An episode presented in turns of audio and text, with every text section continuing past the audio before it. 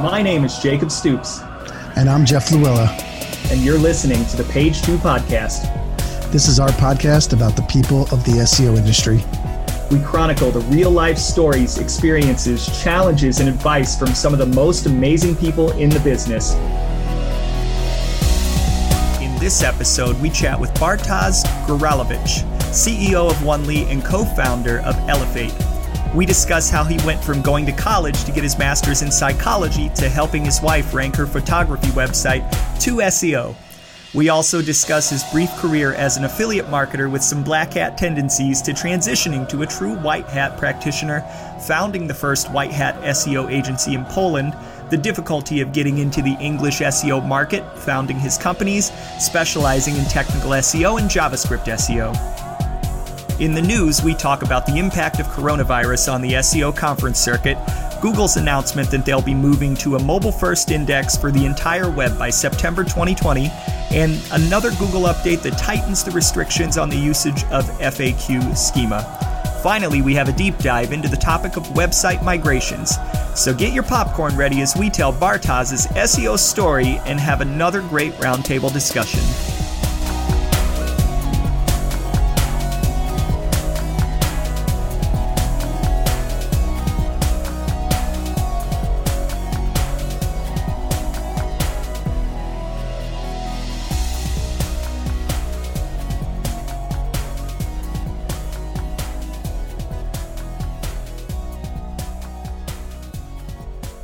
Hello, everybody. Uh, this is Jacob Stoops, and we are back with episode 44 of the Page 2 podcast. Uh, and it is a great, uh, great day today because we've got a great guest. But before we mention that guest, I'm going to mention uh, that we are joined by my co host, Mr. Jeff Louella. How's it going, Jeff? Well, it's going great. How are you? I'm good. Good as yeah. good as always. Good as awesome. always. Uh, and I don't have any witty witty banter. I usually just come yeah. up with the witty banter on the spot, and I really have nothing today, which means it's a good good day for yeah. me. and our guests so I, don't have to listen to us talk about the weather or something like that. I was about to give a weather forecast. Don't don't uh, give it. Okay. Yeah, Jeff, Jeff lives in a wind tunnel. That's it. End of yes. update. Yeah, and I think I said a, a, a couple of episodes ago that like when you get down to the weather that's literally the lowest form of conversation. And i'm so bad at small talk that when i get to the weather like after that i've got nothing. And then the next episode i led off by talking about the weather and just had to do like a face palm for myself. And now we're talking about the weather more. So we've reached the lowest form of conversation. Kind of a joke. And, and now uh, in light of that, we're going to move on and we're going to start talking SEO. And we have a guest, and our guest is Mr. Bartosz Goralewicz. Did I say it right? I feel like I butchered you, that. You're very close. It's Bartosz oh. Goralewicz. It's, it's very, very good.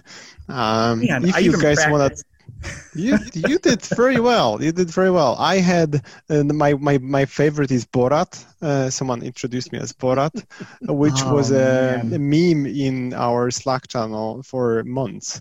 So uh, so thank you for not doing that. But you did you did very well. And I uh, and I'm gonna take take it as you didn't take that as a compliment. Uh, Borat? No, not really. Uh, not not after the reaction to it was in the email thread. Right. And yeah, uh, it was rough. A couple of weeks at the office. Um, funny movie, probably not be fun to call Borat. Not fun to be called Borat though. it was for the first few days. Um, anyhow, if you guys want to talk about the weather, you should come by to Poland, which is now um, known for like uh, seven months of of shitty weather, rain, and yeah. just darkness outside. There's no snow, nothing. Just just like London, but yeah, just sounds just depressing. Yeah, it's just uh, the weather over the last few years got really, really shitty here. So uh, this is the, the, the yeah. Uh, we can it's talk like, about that for like an hour now. oh my god!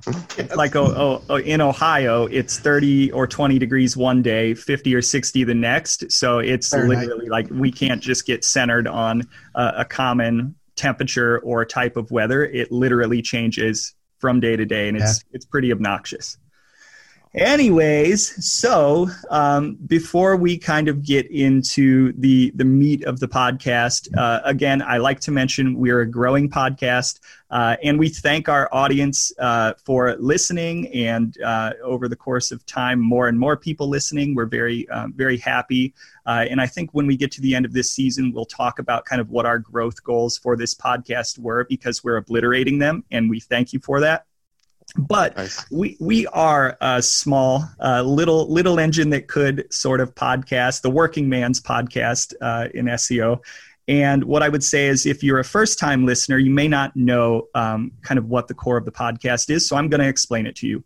So the core of the podcast, and, and this podcast started about a year and a half ago, and it was primarily because I wanted to have uh, me jake uh, wanted to have a voice uh, in the industry but i'm a terrible and slow writer. So i uh, didn't like the idea of blogging because i just didn't feel like i'm not going to be able to keep up with that. But i also um, have a, a, creative itch and I, I, I said okay i want to do something um, and I thought, okay, podcasting sounds pretty cool. Maybe I'll start my own podcast. But then when I decided, okay, I'm going to take the leap and I'm going to start a podcast because podcasting is the new blogging, uh, I said, okay, well, how can I create an SEO podcast that isn't just a repeat of everything else that's out there in the marketplace in my kind of unique value proposition and angle because i am really really incredibly fascinated by it is understanding how people get into the industry um, because we we kind of for the most part if you've been in the industry for a while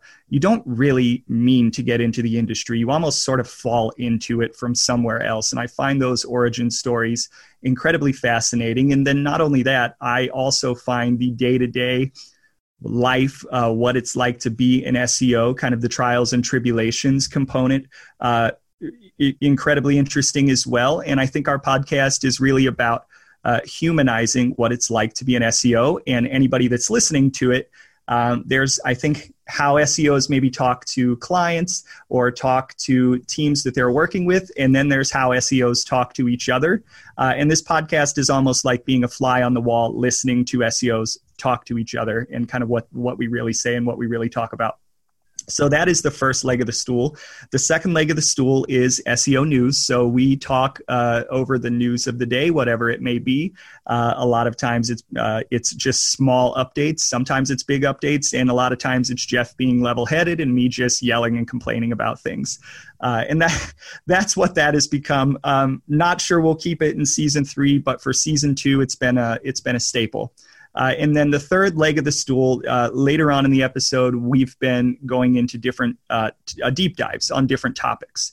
Uh, and today's deep dive is going to be website migrations uh, and all of the challenges that that entails. So, if you stick around uh, towards the end of the episode, we will be talking about website migrations. Uh, but without further ado, uh, we're gonna we're going to allow me to stop talking and Bartosz, uh, you're on. So I guess tell us your your story. How did you get into SEO? Who are you as a person? Um, te- okay. What do people need to know about you? I'm uh, as a typical SEO guy. I'm gonna start with a question. Why do you call that page two? Ooh, that is a good question. Honestly, I was I, I when I started the podcast a year and a half ago, and if you the the listeners can't see, I'm going to describe the the wall in my office behind me because it says a lot about me. So on the wall, there's uh, a little bit of artwork uh, right behind me, and it is Godfather One, Godfather Two, uh, Goodfellas, and what's the other one? Casino. So the common the common theme from all of those is that they are mob mob movies. So I'm a huge fan of mob movies. Uh, and and uh, hugely, I'm a, I'm a history buff too, so I actually know a lot more than I should about mob and mafia history, which is weird. Um, and when I was first trying to think of a name for the podcast, um, I thought a cool theme might be um, where's the best place to hide a body? The second page of Google search results. And I was like, mm-hmm. oh, well, maybe it would be cool to be called Page Two, the Page Two podcast. Uh, and what's funny about it is we created the Page Two podcast, and then six months later, and I kick myself because I didn't buy page2podcast.com Oh, and oh, seriously?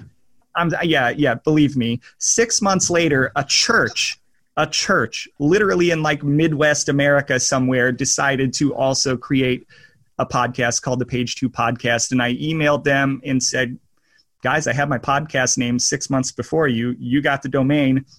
And they basically said tough luck. So now there are two page two podcasts, and it's I, when I thought uh, in season two should we change the name? I was like, hell no, I'm an SEO. I'm just going to outrank them. So that's kind of where where it came from. Uh, just a creative play on my uh, love of mob movies and tying in SEO somehow.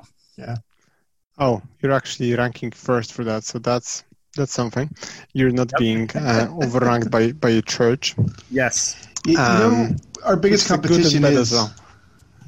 our biggest yeah. competition is page two of everyone else's podcast because you can just be like the cooking podcast, but you use WordPress. Yeah. And then page two ends up being. I didn't a, think about that when I was naming it. Sorry. It, it, no, no, it's it's funny. I didn't think about it until you do a search and you're like, oh, everything's like we show up, you know, top of all the pages, but then you start getting into it and it's like, what does this podcast have to do with us? Oh no, it's just page two of someone else's podcast. So my, my, my hope is that they eventually just let their domain expire and I can swoop in and just buy it, um, but that hasn't. Do you have an option set? You need to set an option for I think the they got auto. So once it on, yeah. Um, but uh, the, okay, but just track, tracking mention for your podcast must be must be difficult. Um, anyhow, uh, now that I know that, uh, starting with uh, with uh, with how I got into that, so I'll lead with the worst uh, part. So I'm um, a master's of psychology, so I'm not really a typical uh, IT person who like I don't have any technical um, background, uh, but at the same time I feel like talking to other SEOs uh, that most of them don't. Um, and it was a total, total I guess, like again, I, I, guess like with, with most people, it was a total coincidence that I got into SEO. Um, so in the very beginning, I was just helping my wife. Uh, she, um, she she was a lingerie photographer for uh, like Maxim and Playboy and, and, and a lot of uh, magazines, just like 12 years ago and maybe 10 years ago and i was helping her out to rank her website um, and soon enough, I realized that SEO in Poland is not that complicated, and um, it's um, far from the uh, what Google imagined SEO to be. Uh, so we uh, did the right thing in 2010-11. We went into affiliate market, uh, and we uh, we lived with my uh, now ex-business partner Wojtek from uh, Elephate. We did quite a lot of uh, cool things. We had a lot of websites in the. Oh my God, this is being recorded. In some spaces, uh, one of those being casinos, uh, the other one being finances and, and, and like paid-in loans and whatnot. And I won't mention the other ones, uh, but we got very successful with some of those queries.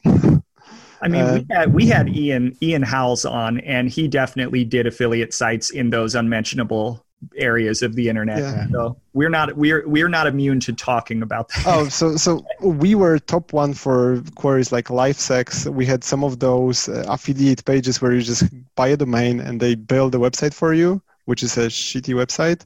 And all you need to do is just build links. So like eight XRumers, like eight million links per uh, per five minutes. We actually counted that. So it was verified links. So uh, that was um, like crazy old times. I think that 2010, uh, the term white hat SEO, I, I don't think you, you could even Google that at that point. Um, to, to find the real meaning of that. Um, but um, with my first kid, I figured, you know, it's time to grow up, grow up a little bit, Bartosz, not to live with websites that, you know, rank for a month and die, and, and a new one, a new one comes in. And um, I figured that um, Black Hat is not really it for me.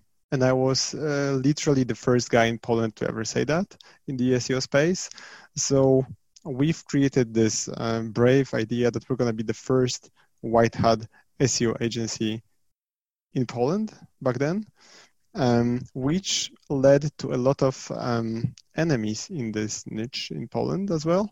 So uh, after a few years, we basically went out to uh, only do um, English speaking market uh, SEO which turned out to be difficult being a Polish agency. I remember Barry Schwartz uh, when I just uh, I was uh, talking about some updates with him, emailing Barry uh, some of the examples of, of network in Poland that died. We actually wrote an article about Polish networks, and uh, Barry wrote that Bartosz's network dropped.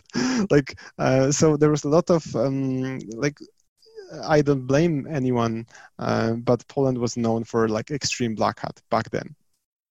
And in 2013, uh, there was this Expedia drop. This massive drop. Expedia lost most of the traffic. And uh, we worked very close with uh, Christoph Kemper and Link Research Tools that were like on fire in 2013 14 because of all the penguins and, and manual penalties.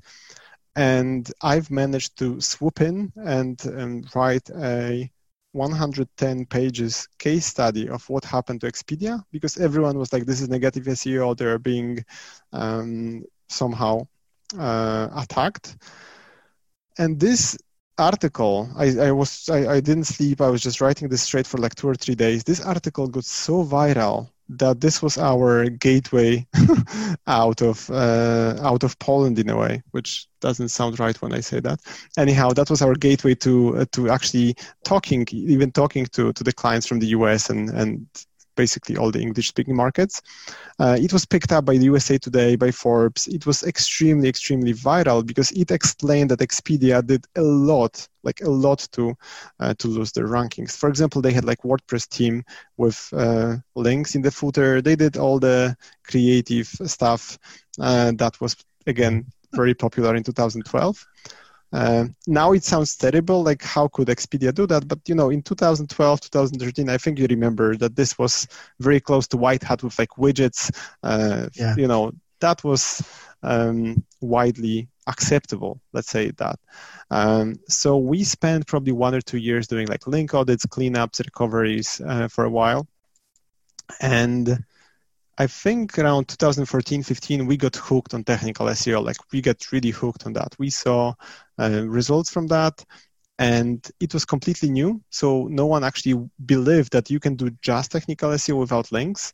Uh, but we figured, you know, this is a very, very small niche, but at the same time, it's extremely exciting. There are so many options. The only crawler back then was Screaming Frog. Then there was Deepcrawl. Uh, and then we used uh, onpage.org in German using Google Translate to, to see uh, which pages uh, are uh, like what, what they actually mean.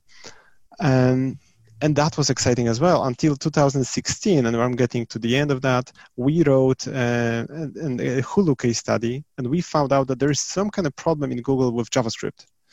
And this turned out to be an, another explosion because mm, in the SEO community because Hulu lost traffic just because they migrated to I think Angular, don't remember one of the JavaScript frameworks, and they've lost all the traffic, and that was so I want to say funny, but probably not for them. But if you would if you wanted to watch, for example, casual TV show only available on, on Hulu in 2016 17, you would find only torrents.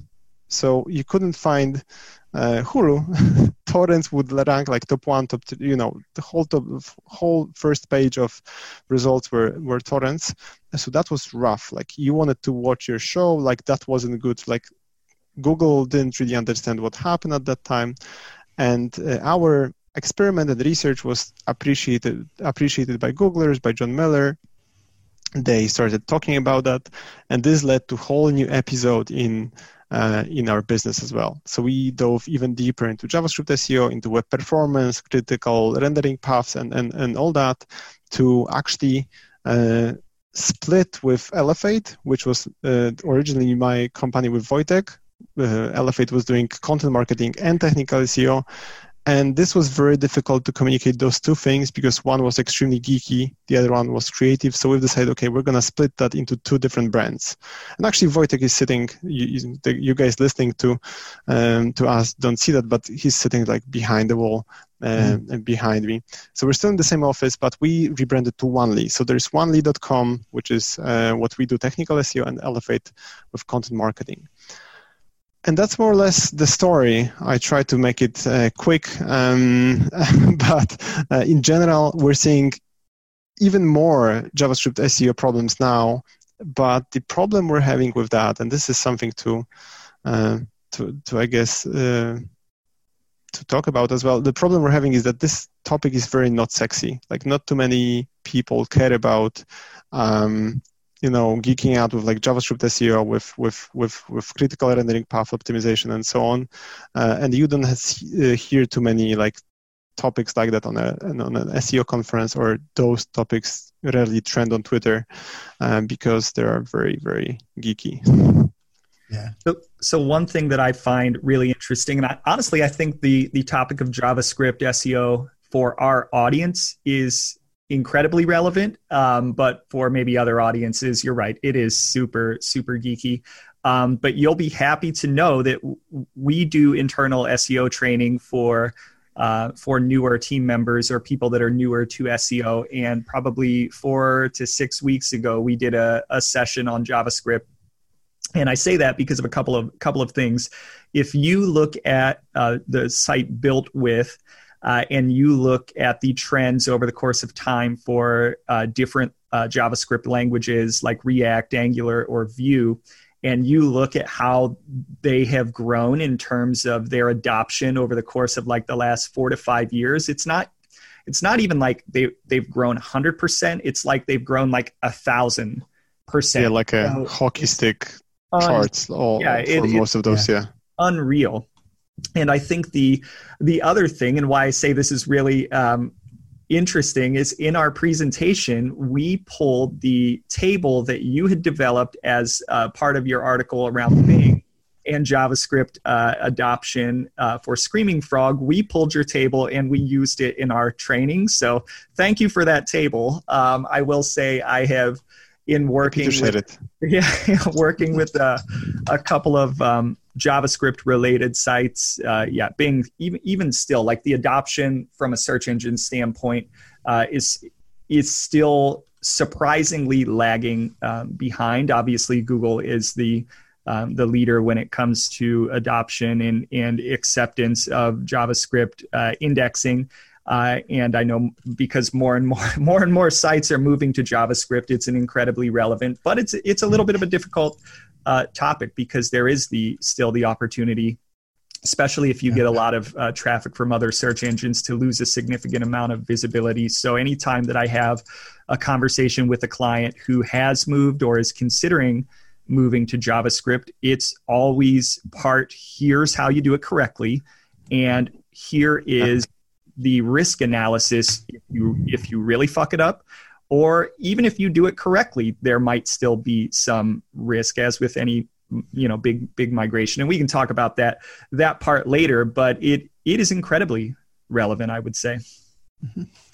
thank you. Thank you. But you know this is um, the problem i guess all of the seos have and i guess it, i guess this is a podcast for seo so so this is something we all struggle with that um, for us we quite often preach to the choir with with a lot of uh, the topics. So we uh, getting our message outside of the seo community uh, and this is something we struggle with on a daily basis is so so difficult. Like explaining that this is important for to like e-commerce crowd which is our target group um, is something we struggle with. We went through a lot of different strategies but getting them hooked on like guys Walmart is only 60% indexed in Google. This is why.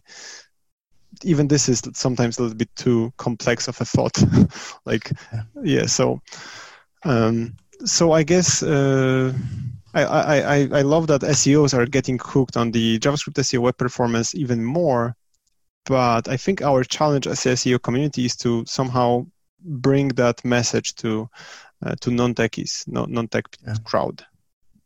Yeah, and I, I'm not going to claim to be incredibly, incredibly successful when it comes to translating that message. Um, one thing, especially on the e-commerce side, that is has been really effective for me is quite honestly just saying this is the dollars and cents. If you lose forty percent of your traffic because you screw up a, a transition to, to JavaScript, here's how much money that's going to take out of your pocket.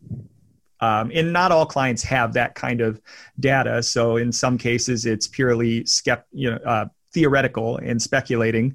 Um, but that's been effective for me when you know we've had e-commerce sites uh, thinking about uh, moving over to like a single page app or, or something uh, something of that nature because developers are moving that way and unfortunately like i said search engines are just trailing behind so, so. this is an interesting for, uh, thought, um, uh, Jacob. So I, am trying to make this uh, theory more popular, and I'm failing, but I'll try again, obviously, because why not? Uh, I think that once Google gets really good at rendering JavaScript, uh, Bing is going to completely be like out of the game.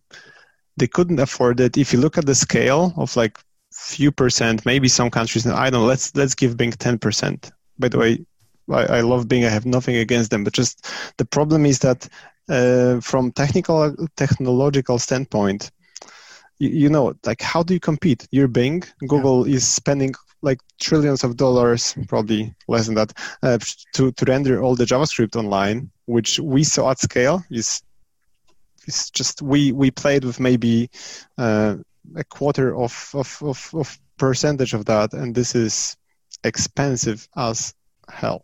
Yeah. Yeah. So, so this is. I think we're gonna see some fluctuations in the in the marketplace of search engines with that. Like Hulu is a good example. They they completely dropped out of uh, Bing.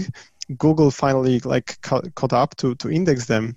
But for example, Angular uh, Angular's website in JavaScript it was never in Bing, but it was ranking very well in Google. So we're, we're going to see more and more of those websites completely excluded from uh, from non Google search engines. Do you do you think that Google is I mean obviously they're they're almost a monopoly, but if things were equal, do you think that Google is ahead right now because they're able to spend more money or because they're further ahead technologically speaking?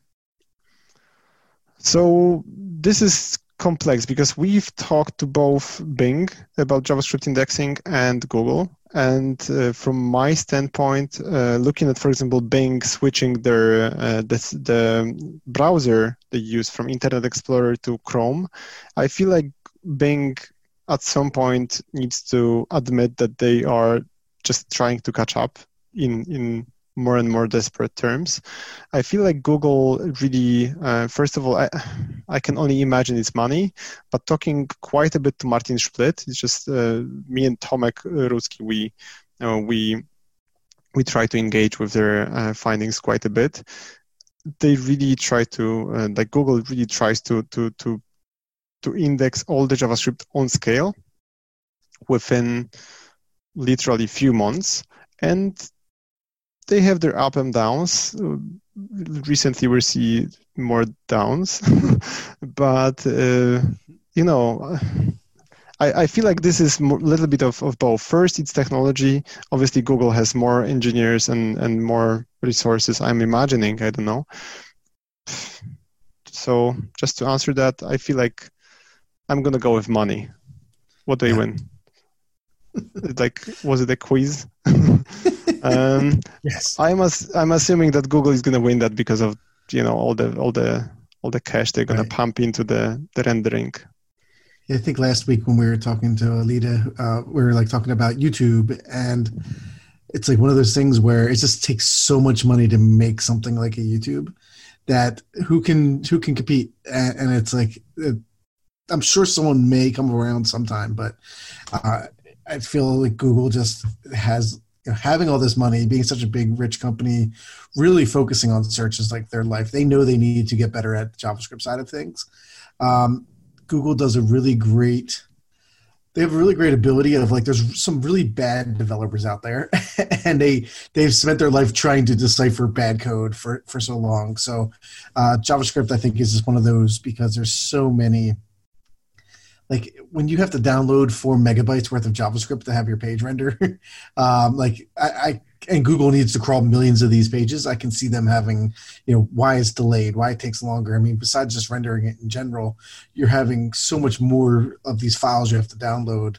Um, just when I noticed it on some of my clients, like I, I literally just did a performance report, and um, every page had at least eight megabytes of JavaScript, CSS, and images that are like three things that are on the site. So we wanted to make sure that we um, uh, cleaned all that up and move forward with it. But I can just imagine Google right now, like just all the junk that's out there, them trying to digest it and actually rank it. It's it's insane.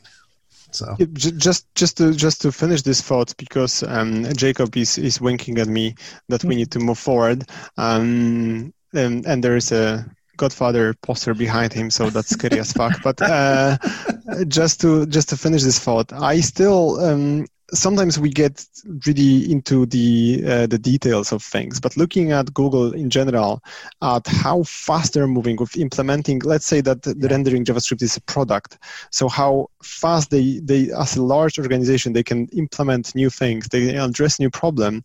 And working with a lot of enterprise clients we cannot really get close to that pace with like things that are, I'm guessing, thousand times smaller. So um, we need to really give both Bing and Google benefit of a doubt that they live in an extremely dynamic scenario because JavaScript exploded like five years ago, right. four years ago, more or less, and they couldn't really see that coming on such scale, or maybe they could. Don't know. Yeah, but sorry, Jacob, no. we're ready for the next topic. Well, one last thought. Uh, anytime I think of Google these days, uh, especially when we talk about the scale or how badly they're beating other search engines, or when they're occasionally evil, like the the uh, Star Wars Empire music is is playing, like at least in the background of my mind. Uh, and as a student of history, like part of me wonders between Google and Amazon, who are like the two behemoths in in every market these days, almost. I just wonder at what point governments start declaring them a monopoly and break them up into smaller companies like uh, like what was done to like the the Fords of the world in the um, early 1900s. So like right. if this isn't a monopoly, like I don't know what is. Um, so I don't know between this, and Amazon. Uh, Microsoft exciting. actually was kind of split apart. I don't think it was government. I think the government was looking to split them apart, but when they went with their hardware models they had their gaming model. Then they like, I think they made like you know, Windows its own division. So they tried to break it apart themselves. Um, but I, I could see, and, and, Google I think slowly did that right, where they've now there's Alphabet, and then Google's part of Alphabet, and then so is like right. self-driving cars is part of it. So they're they are even though we think of it all as Google, they have internally separated so that they can kind of say like, hey, we're not a monopoly because we have these we're not a um, monopoly. Yeah. Wink, wink. Right. but okay. yeah, I, I, feel like this is very rough if you have like a job listing website right now or a, a flight website or whatever. Like Google is gonna kill you within the next few years, whether you like it or not. So this is this is rough for a lot of businesses. Yeah, and uh, it's like a double edged uh, double edged sword. And and to to use another Godfather reference uh, in the book Godfather, they describe the character of Al Neri, who before he became a hitman, uh, and this is probably TMI, was a police officer. And he described being a police officer uh, and the general public being both your ward as well as your prey. You protect them, but you also um, you know, looking at them as potential criminals. And so I think of Google in sometimes the same way where I thank them for enabling people like me to have a job. Uh, but at the same time, I see them slowly but surely getting a little bit more evil and taking a little bit more of my my space and the space of other people uh, who depend on big sites like that to themselves have a job, uh, mm-hmm. taking a little bit of that away day by day. So it's a little disheartening. Anyways, let's move on to the news. Jeff, what is in the news? Oh, Google. They're in the news again. Uh, really? uh, no. let's talk about coronavirus, all right? oh, let's. You not, know, this okay. is uh, yeah. With conferences, with SEO conferences, yeah. coronavirus is really, really. Uh, that was actually going to be one of my topics. Complicated. Yeah. Yeah. I just had a conversation about that with uh, with the uh, with the SEO Oktoberfest like Facebook group. There's like like most of those people are speakers, because I struggle with okay, uh, should I even try to book those conferences this year? Because uh, like next week I speak in Slovenia. There's like I think 1,000 people supposed to be. I'm not sure if they're gonna show up in one room. Like I'm probably my my geography may be wrong, like 100 kilometers from northern Italy. Uh, so uh, with the biggest outbreak in Europe. Uh, yeah. So looking at all that, I know a lot of conference organizers are struggling quite a bit right now. So yeah. I think like a lot of people in the SEO space, if you organize a conference, now everyone cancels. I think this can kill even a large thriving company because then if you if you lose like mm-hmm. 2000 people with 1000 euros per ticket this is not easy but from from me it's just like i'm okay flying i'm i don't think i'm in the the biggest risk zone of of, of just dying from the from it but at the same time we're gonna be talking to empty rooms so this is a very business uh, problem i also don't want my team to fly somewhere because i don't want to put them at risk so there are so many different problems but the biggest business problem for me is I know for a fact that a lot of enterprises, if not most, they uh, have those memos of like no flights uh, unless like it's super urgent and work from home. So mm-hmm. even if you're gonna go to a conference now, you won't be having any enterprise people in the room because they are banned from conference and flying. So. Right. I think it's gonna, and also we lost two big contracts uh, with travel companies because they like we signed the contract, sent it to them. They paused it last minute, first time in our history because they said nothing's happening within our business because it's travel, it's high season, but it, we're not seeing anything. So we're gonna pause everything until it settles down. Until it settles down. So I yeah. think it's slowly creeping onto the SEO niche as well. Yeah, I think, and, yeah, I think it's creeping every, everywhere. We, um, on our side, I've had two instances recently with clients that I work on where there's been a direct impact um, trickling trickling down. One is heavily involved in a very large fitness uh, convention, and in I don't really. I think it's would be classified as a convention where mm-hmm. they are not allowing, and it's a massive convention, and they are not allowing um, spectators to come in and watch the athletes compete. So the athletes are oh, still wow. there, but they're just competing now in empty rooms, and it's oh, like that's big, terrible. Right, right, and yeah. this is like a, a, massive, almost a spectacle. And I, I don't want to say which which one it is, but I mean there are only a few really well known fitness uh, conventions in the world, and this is one of them. And then the other one was a client uh, came to us the other day and said, "Hey." uh, we're making some changes to our homepage, and unfortunately, we're going to replace your you know your your SEO copy with coronavirus messaging. And what am I supposed to say to that? Like, am I supposed to say no? Don't do that. I was like, well, you got to do what you got to do. Um, risks be be damned because this is a you know impacting people's lives. So like said, do what you got to do. do what you got to do there you behave very very um, professionally in that department. We are supposed to be at an expo somewhere in the world there is like five uh, to seven thousand people in the room. And we told them guys it's hap- it's, it's in may. We don't really want to do that anymore because of the virus outbreak. And we got this lawyer kind of email that we need to pay 100% if we cancel and the event is happening. We're like in may? How how do you want to do that? Uh, so a lot of businesses are trying to, uh, you know, threat like threaten you into into coming to that conference, which is, I think, the least uh, ethical thing to do. So Agreed. we're going to be seeing some of that as well. Like they're desperate, yeah. I guess. No, they they have to be desperate because, as you were saying, like two thousand people at a thousand dollars a ticket. That's you know there are a lot of conferences that I think just are barely breaking even, or maybe you know not making a ton of money. Um, I know um, in Raleigh in the USA, um, uh, J.R. Oakes and, and the Raleigh group were putting on a findability conference. And I, am not sure what the decision was yet for that, but um, it's a brand new conference, right? Put on by some really smart SEOs.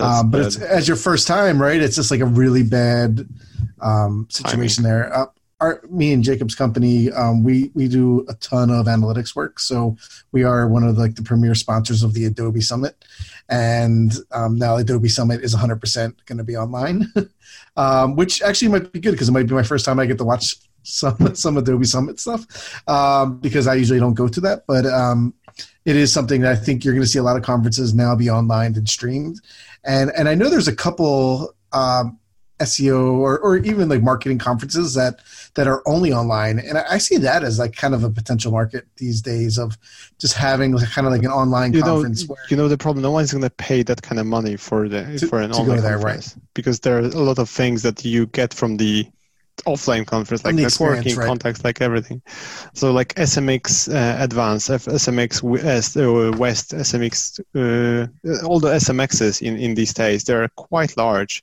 um, smx munich happening next week with uh, almost 2000 people uh, i'm guessing they uh, like you know for them that's also going to be rough to right. to have to cancel postpone or move things around and so on so i feel like this is going to be the first thing, but also we, I think with, if you work with like travel clients and whatever, it's gonna be slowly uh, affecting the business here as well.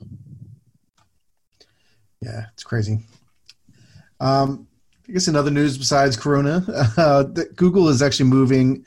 So we, I actually thought they all were already 100% mobile first index, but that maybe that's because all my clients are mobile first indexed. But they're saying by uh, September in 2020 that 100% of the internet will be mobile first indexing, um, which I think is no shocker. They were moving that way. It's just one of those where it's kind of like a, a warning to everybody. If you're not mobile but this is uh, no shocker. But at the same time, look how slow uh, the SEO community is catching up with that. If you want to crawl right. a website, mobile crawler not like there are a lot of big big brand crawlers that don't really support that yet and if you have a mobile first uh, website and you use a crawler uh, I won't name any because I, I, I like them.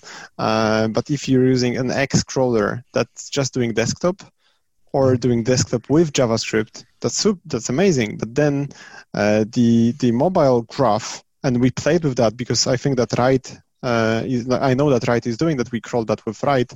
We, we compared mobile versus desktop.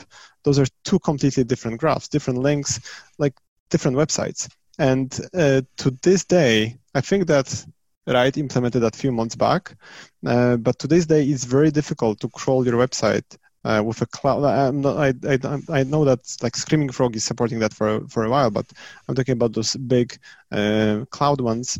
So we are uh, often analyzing a different website that Google is. So yeah, uh, these are like very basics that uh, we need to look. At. No, into. agreed. And, and I wish that um, I could easily compare the two crawls. Like actually, just say crawl the site, it'll crawl it mobile first, then crawl it as desktop, and then be able to compare if there was any differences. Because you are right, like just the way the link structures go on a lot of mobile sites, maybe the mobile version isn't as crawlable.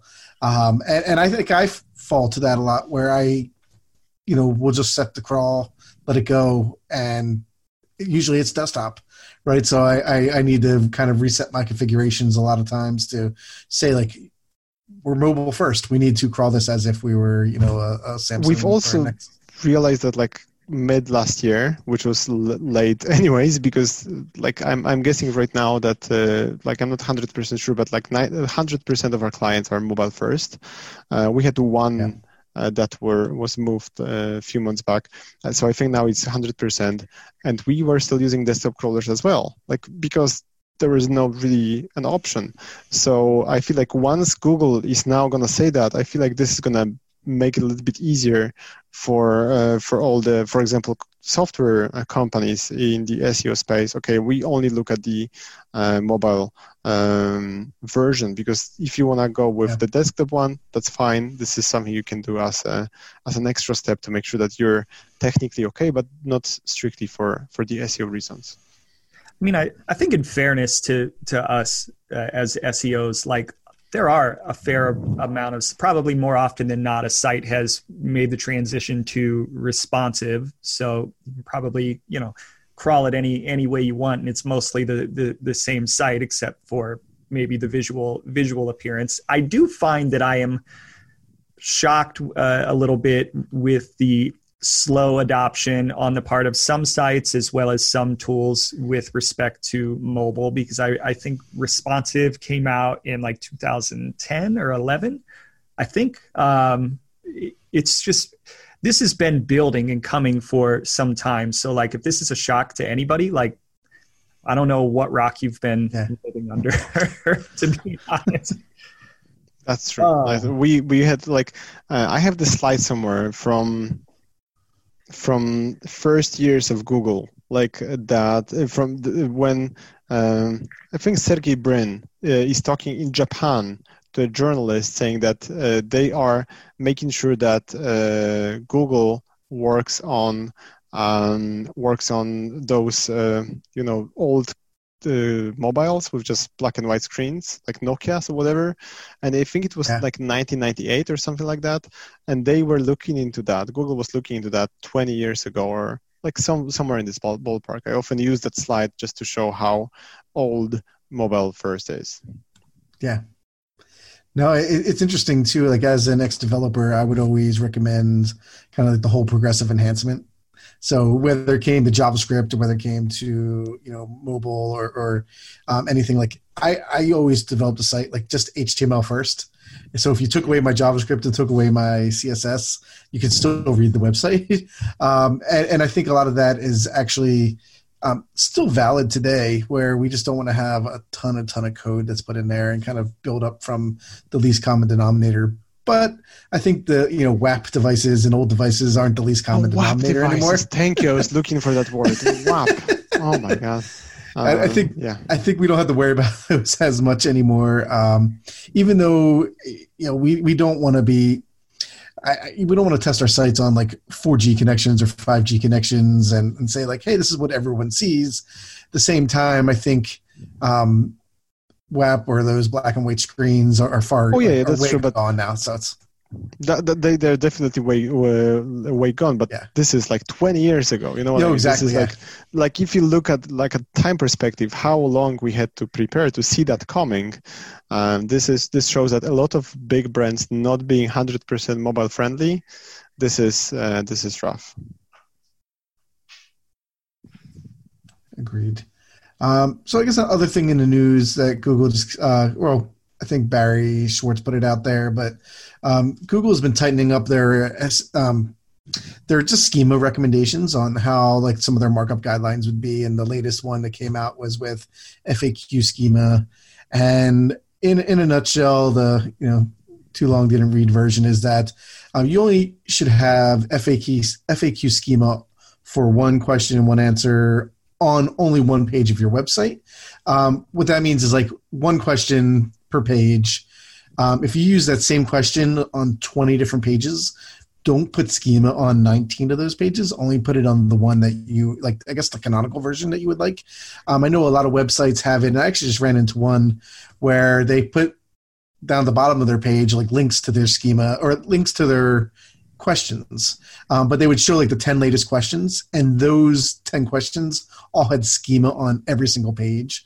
Um, even though it changed when like a new question got added to it, um, there was just tons of duplicate schema throughout the whole site. So um, today, that Google that would be a no-no, and though I don't think you'll get a penalty, Google is probably still going to oh, actually, the canonical one. I want to touch on that. We okay. see more uh, schema penalties over the last few years oh, than awesome. manual penalties for links, like the ones you remember in good old times. Uh, yeah. So we actually were surprised that actually we saw, I think, maybe four or five uh, schema penalties uh, for usually wrong use, not like some kind of um, abuse of that, uh, but also looking at the search results people play with those for all kinds of reasons. So I say, I think like, you know, there, there's this black hat mentality in us somewhere that, you know, looking at some of the websites, like, like guys, how are you gaining maybe like half percent of clicks with that, uh, with uh, you know different stars on on a listing that has nothing to do with reviews and and whatnot. Right. So I feel like Google is slowly gonna have to clean this up, but I wouldn't expect the, this to be uh, a significant change in how we do SEO. Yeah. Let me let me tell you this this whole FA, FAQ schema for me is a little bit of like an an open open wound, um, and I say that because we we had a client um, where we had been making progress on a particularly um, important important query, and lately because of just internal internal issues with that client we've been kind of struggling to get over the hump. And then we've watched one of our competitors who was in roughly the same position at the same time we were about a year ago has just grown and grown and grown and grown. And they do have a really really great website and they've grown to the point where they're like their top their top position. Um, and watching them do that work uh, and just wishing like gosh that could have been that could have been us because we knew that that particular important query was there for the taking uh, is a little bit of salt in my wound. But then when i was doing some competitive research on that particular uh, competitor they are using faq schema. So not only are they are they ranking well and beating the crap out of us? They're using the faq schema just to like spike the football right on my right on my head and taking up uh, a lot of extra real estate in the search result. And it, that it's just salt in, salt in my wound. So every time that i that i see them there i'm like you sons of bitches. I want to do that too. I want to do that too uh, because of their FAQ schema. But now yeah. Google is tightening this up. I may just go do a little audit of their site and see if they're maybe using it inappropriately. Uh, yeah. May go actually uh, evil. You're evil. Very evil. And, I do not. And I'm a, I'm a sore loser. and I think the majority of schema fraud comes from like reviews and and things like that where um, I, I, did have clients who wanted me to put schema they wanted star reviews on like their category pages or brand category pages oh this so, like, happens you were a site that sold nike yeah and they really obnoxious. so at, at at one time I, I tried it. I was like, hey, let me see like what we can do. Like the customer actually or client actually requested, can we can we get star reviews for these type of pages? And I'm like, let's find out. And I think this was before like there were schema penalties, um, and we we might have got some stars, but nothing really major happened. Like we didn't get tons of click throughs because of it or anything like that. Um, though I, I, would love to see now if they they still stuck with that and if they got a penalty from it. But um, I'm no longer at that company where they where we did that at. Um, but at the same time, I think it's uh, like uh, like I always feel like I want to do things properly and not necessarily do things spammy. And and maybe that makes me not the greatest SEO pushing things, but it comes back from my development years of like every tag has a meaning. um, you know, it's like I don't need to put 17 H1s inside of a paragraph to be able to try to rank because it's Why like not? to me it doesn't make sense.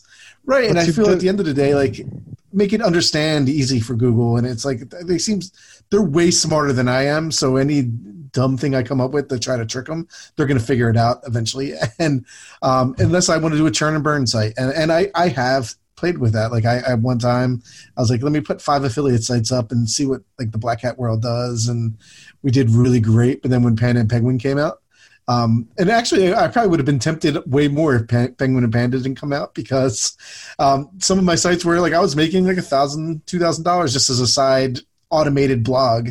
Um, that was great. And then once they got taken down, then it was like great. Now I had content to write about the negative sides and how like you know I, I, use that actually in a lot of my presentations of like here's how great automation can be just like automating content automating stuff this is what happens and it just literally everything went down to zero google de-indexed all my sites and i was like you know i don't feel like rebuilding all this and it was fun while it lasted uh, but i feel that way with like any type of schema or any type of things that you're trying to just squeeze that extra out of the you know out of the site to get there, I think it eventually is going to backfire, and you're going to lose way more than what you started with.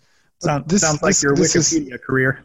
This yes. is something where, that we can bridge somehow towards uh, the migration topic, which I think is going to make Jacob happy at the yes. same time, um, because uh, we're very alike, Jeff. With uh, we also get a lot of requests from from clients, like they are doing that, they're not penalized.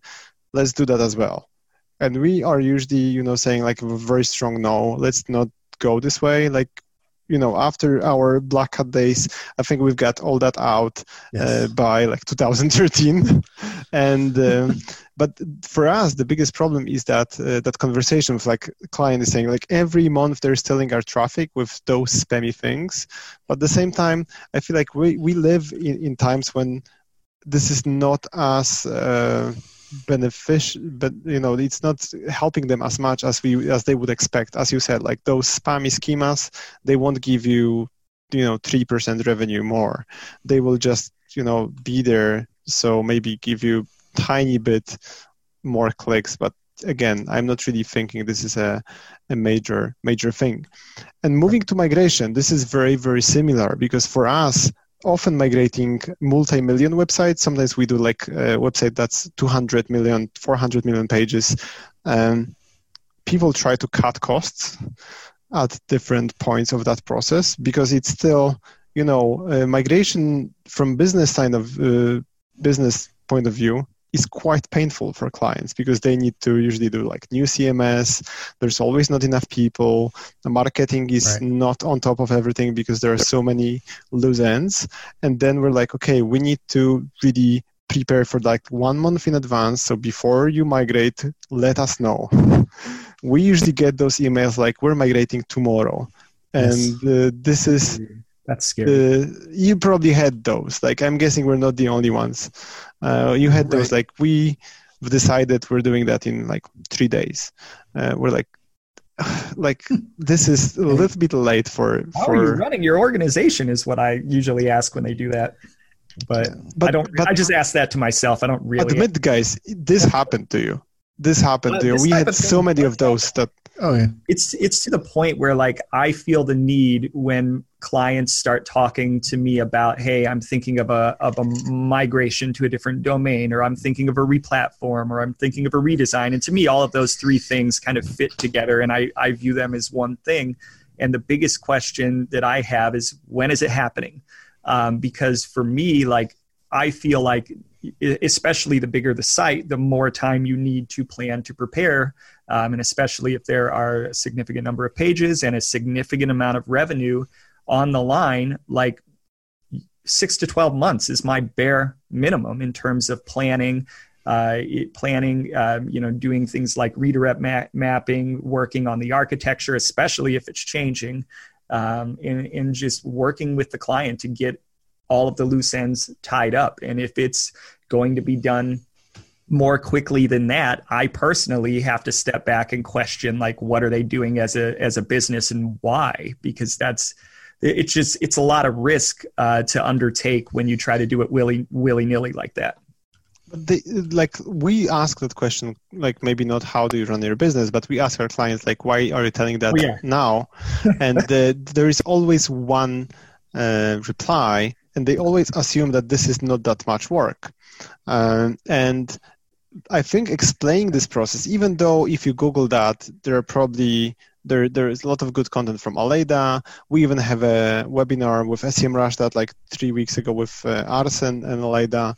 If you Google that, I think that right now internet is flooded with info okay how to do migration when to prepare for migration uh, i just think that they have first of all a lot on, on, on, their heads so the clients they usually struggle with so many things and then there comes an seo agency saying that they need a few thousand bucks to, to make it work and they're like you know this is just mapping links and uh, if we go through that process i i know there are few different ways, but we usually first of all obviously crawl the website and list all of the URLs so we have some kind of data dump of that.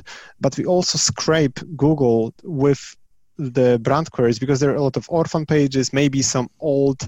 Um, right. Usually, if if the website is older, like if you would do that for, I'm guessing I know, uh, Coca-Cola. I'm guessing they have old um, URLs from like three versions of the website ago that are not redirecting anywhere. So we scrape Google right. with like this requires proxy and time and different footprints to make it happen. So even everything you need to do before they push the red button in the development room. Not sure how it goes. Uh, anyhow, if the, if the developers start the migration, um, do you need at least at least a week? But if the website is large, if you have like again 10 million, 50 million, even the crawler it requires like a week or two sometimes to go to yeah. the page. Um, so so this is all uh, i think this is the biggest problem biggest pain point again to communicate that process to to the client and uh, did you guys have uh, and this is a quiz from my end did you guys have clients who migrated dropped and reached out to you with like a large website yes definitely i have uh, one of my clients that i've been with for the last four and a half years started off as hey, we launched our website six months ago on Hybris. It was an e-commerce site, and um, we lost nine million dollars or six million dollars or something like that within what? a year or within that six months. Um, they brought us in, and it took us six months to start turning things around. So, one, it was like the first couple months was just getting everything they needed to do. They had complete buy-in, which was great, um, but you know, then once you get everything implemented, it took like you're now eight months, nine months into negative. So it took Google a little while to actually get through the site because it was so large. Um, finally, we're, we're crushing it and, it, and it finally moved up there. And it was 100% technical. Like we didn't do anything content wise. We did 100% technical. And that was kind of funny when my first uh, time on this podcast with Jake. Like he gave us like some like what is your kind of advice or tips? And some of mine was like, you know, you can increase traffic and rankings without doing any bit of content. Not on every site, but on e-commerce sites, there are so many crawl blockers that, that happen, and we really that's the definition um, of what we do. We don't do yeah. any content, only technical SEO. Exactly. And uh, we said that to Elephate.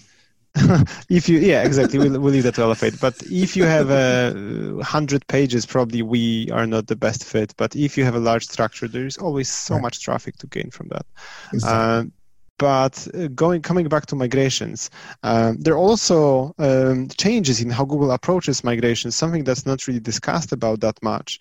But with with Panda and Penguin, uh, if you Google that, this is uh, an embarrassing article. But we had this Orca technique that's gonna kill Penguin from like 2014. Um, my content wasn't gold back then. Uh, anyhow, uh, we if you got hit by penguin, and there was remember that period of two years before the next penguin update. Once I don't remember which years that was exactly, but it was two years be- between penguins or one and a half year, like a long time. We came up that if you re- redirect or rebrand, ch- basically change domains, uh, that goes away. If you have a very good disavow file, and if you do that correctly, it goes away. So we uh, the whole i think 2014 15 give or take was our year of doing like tens of those uh, rebrands slash redirects that were somehow around penguin so uh, this article got us a lot of that business but then I think 2016 we had Picodi case study. If you Google Picodi case study, it's published on ryte.com. We had a very interesting case study of uh, a coupon website that had 24 different countries back then, even more now, but they had 24 different uh, countries, 24 different domains. And you know, as an SEO, I had a call with them. I was like, guys, you need to merge that into one domain, and they said, okay, which never happened to me before. Right. Uh, so then I was like, oh fuck, this is happening, and we did it within uh, first two weeks. We migrated, I think, 12 or something like that, and then whole 24. Within a month, uh, the traffic for all the whole organization got I think 10 or 20 times bigger within just that period of time. That was 2016. Awesome. Uh, that was amazing, and we had a lot of clients that wanted to do that again with a lot of brands, a lot of domains. We even had one with 120 domains in 120 countries. It was amazing until 2017 when Google at some point said, "Okay, guys, this is not going to work anymore." So we had one very big client. We're halfway through migration, and we're saying, okay, this is not really, this doesn't work as like tens of migrations we did before. And starting in 2017-ish, uh, we couldn't replicate that. So if you have those rebrands or uh, migrations, they usually take a few months now. Back then, and if, if you look at the, the case study, you will see the charts. Within a week from from uh, changing the domain, you would have this massive boost of traffic that would somehow settle down, that would drop, but it still would end up being more traffic than you had. So that's also something that has changed, and that's what you're saying with the six months. That the now Google after migration, uh, even if it's done perfectly fine, they need a little bit of time to catch up to the where the traffic used to be. Sometimes we can do it, you know, one to one within a month, but usually we see a tiny drop and then it recovers. So I think that the timeline of those is very exciting as well of how Google is changing things because yeah, we can't right. like if people reach out to us from case study, like do that for us, and we're like, oh guys, sorry, three years ago uh, we would. Uh, but yeah, like still, this is an uh, an exciting process. Yeah. yeah, I always um, I always tell clients that one, if you think of a, a, a website in terms of uh, in terms of its life cycle, a migration, uh, a redesign, a replatform, those don't come around very often. So they are very significant to, to relate it to a human, almost like life events, uh, yes, yes. where they, they have the, the potential to really change things. And if you do it right, like long term, they can change things for, for the better because you're obviously doing what you're doing for, for a reason. Um, but in the short term, what I try to tell them is, hey, we might do everything technically right by the book, and you may still experience some degree of volatility uh, for a time period afterwards, after everything launches and gets processed. And the hope is that eventually you get going back to the right direction. But I, I will never forget um, what a, a, client once said to me uh, as we were going through a, re, uh, a replatform, and I've kind of carried it with me. He said, okay, after we launch, flat is the new up. And I've used that several times because for me, the goal of uh, a migration is is getting things over in in such a clean way that there's a limit to volatility afterwards and and when i've had clients where things weren't clean and things things weren't well kept um, and, and they didn't always follow my recommendations, that volatility was more severe or even significant declines uh, in, in business. And, and for me, when things go well these days, it means nothing changes uh, after, after the launch. So have, I have a question to, to because sure. I think we're running out of time for the migration topic. I have a question to, to, to both of you guys uh, because this is something that every single SEO has a different point of uh, view at. We usually try to fix something along with the migration. So if it's a, it's sure. a, new platform, we work on staging, we try to improve things and then migrate. Do like new information architecture because we're redirecting anyways. But a lot of um, SEOs, and I, I, think that that point of view is valid as well, uh, think like, okay, let's do migration first and let's tackle those things later because then we can track if something goes wrong, we can track that a little bit. Um, cle- uh, a little bit closer which from my point of view is not that needed because if you look at that from technical standpoint, I think you will agree for SEOs, migration is not that complex of a job. If you if you did it a few times, it's not like a high risk process from my standpoint. Uh, but I, I understand both, both point of views. So, which side are you I'll, I'll, tell you my side uh, because a lot of times it's not just a migration; it's paired with something else. It's paired with a replatform, yes. paired with a, a redesign, and in a lot of cases, they're changing the architecture of their site, their main navigation, the, the, the look and feel. Um, so there are a lot of moving pieces and parts. It's not always as as black and white um, as I as I would like. Um, to your point, if there are opportunities, because the hood doesn't come up very often, sometimes when to to to allow us to get in and work on the car, so to speak. So if there are opportunities, um, speed is almost always a big opportunity um, that takes a long time to, to, to fix with many, many clients. for whatever reason. Um, I would say, like, yeah, we absolutely try to get in there and do some work to make the engine better. Sometimes because the you know the developers or, or the or the brand just has you know many different uh, stakeholders with many different ideas of what needs to get done. Certain things don't get prioritized, not because we don't want them to, but just because they just aren't going to fit into whatever timeline they're being held to. But I generally agree with the philosophy of if you can make improvements while you're under the hood, that's great. When I when I talk about parity, I mean parity of content. So as much as possible, make sure that you have uh, similar or the exact same content pre and and post, if not upgraded, or at least parity when it comes to your technical framework, uh, and not taking steps back. For example, like if your speed, if your site generally loads in three to four seconds, well, guess what? I would hope that after the migration, it doesn't all the doesn't go to like nine or ten. Or if you've got uh, certain pieces of content that are on your site as it stands today, well, I'd hope that they would be migrated over. Sometimes that happens too, where really important pages, for whatever reason, don't get migrated over. Um, yeah. in in you know even with SEOs going, we need this page, we need this page. It just doesn't happen for one reason or another. So it's things like that that worry me in the migration process because in, in a lot of times it's especially the bigger the business, there are just a lot of stakeholders and a lot of voices, and sometimes the SEOs in the room um, aren't always the the voice at the front of the line. Yeah, and I just want to get things set that I don't want to change later. I want my URLs set. I want my you know kind of like templates to be as good as it can be um, for the launch. But I think even things like HTML we can tweak during you know after the site launches. But things like URLs, like I don't yes, want to touch again. yeah. Like once we touch them once, like hey, if we can get the same like if we get the same URLs, great. If they're not bad to begin with, but a lot of times, like especially in e-commerce, we're going like here's 37 parameters. Anyways, yeah.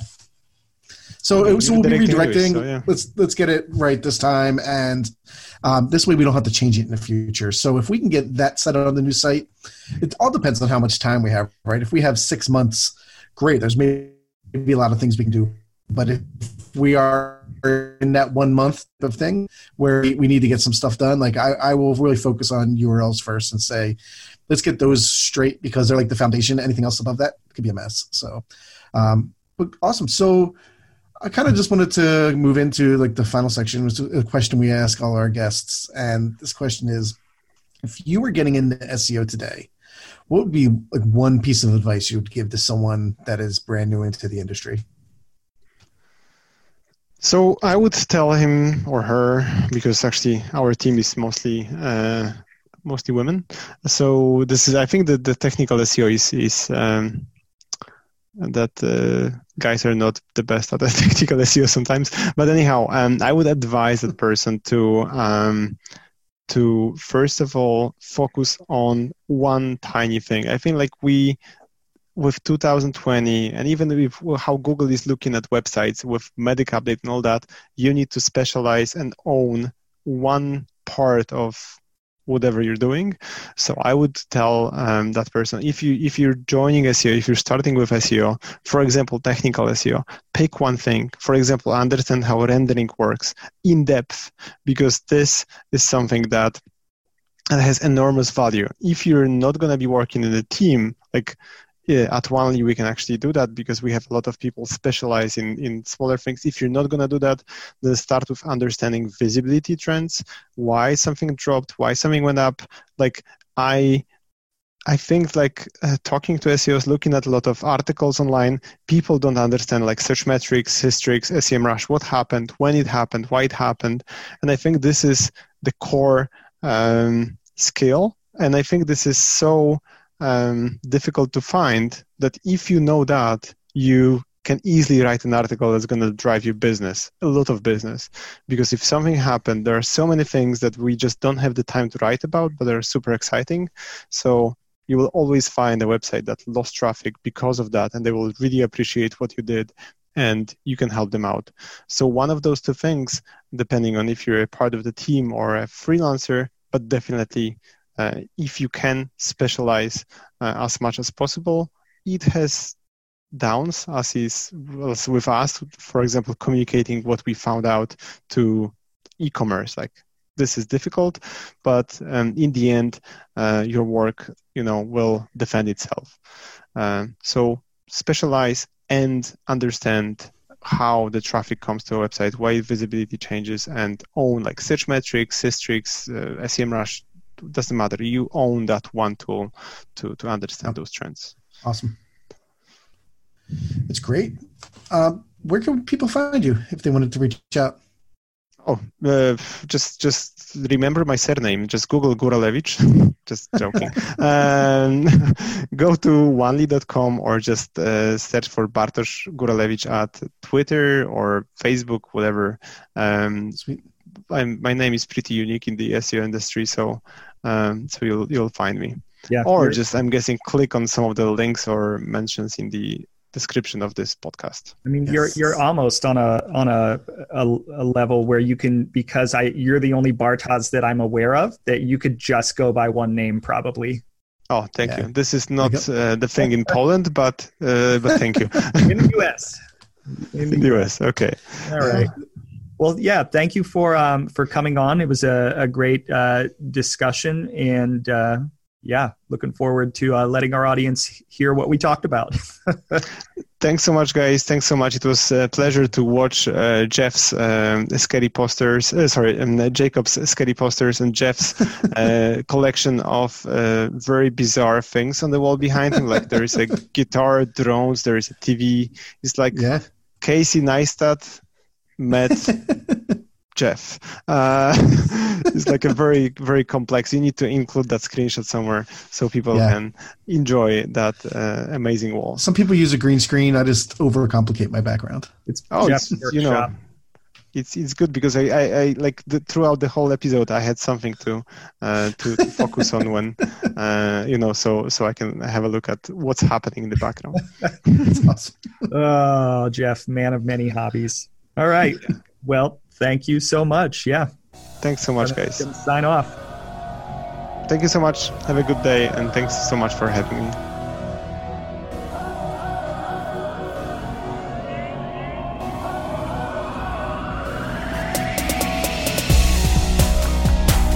Thank you so much for listening to the Page 2 podcast. If you'd like to find out more about the show or listen to more episodes, visit us at page2podcast.fm. That's page, the number two, podcast.fm. Our episodes are also available on a number of other platforms, including Apple Podcasts, Google Podcasts, Spotify, Breaker, Deezer, Overcast, Pocket Cast, Stitcher, TuneIn, and more. Additionally, you can also listen to our show on our new YouTube channel. If you'd like to become a sponsor or would like to be interviewed, get in touch with us at thepage2podcast at gmail.com. Until next time, happy optimizing.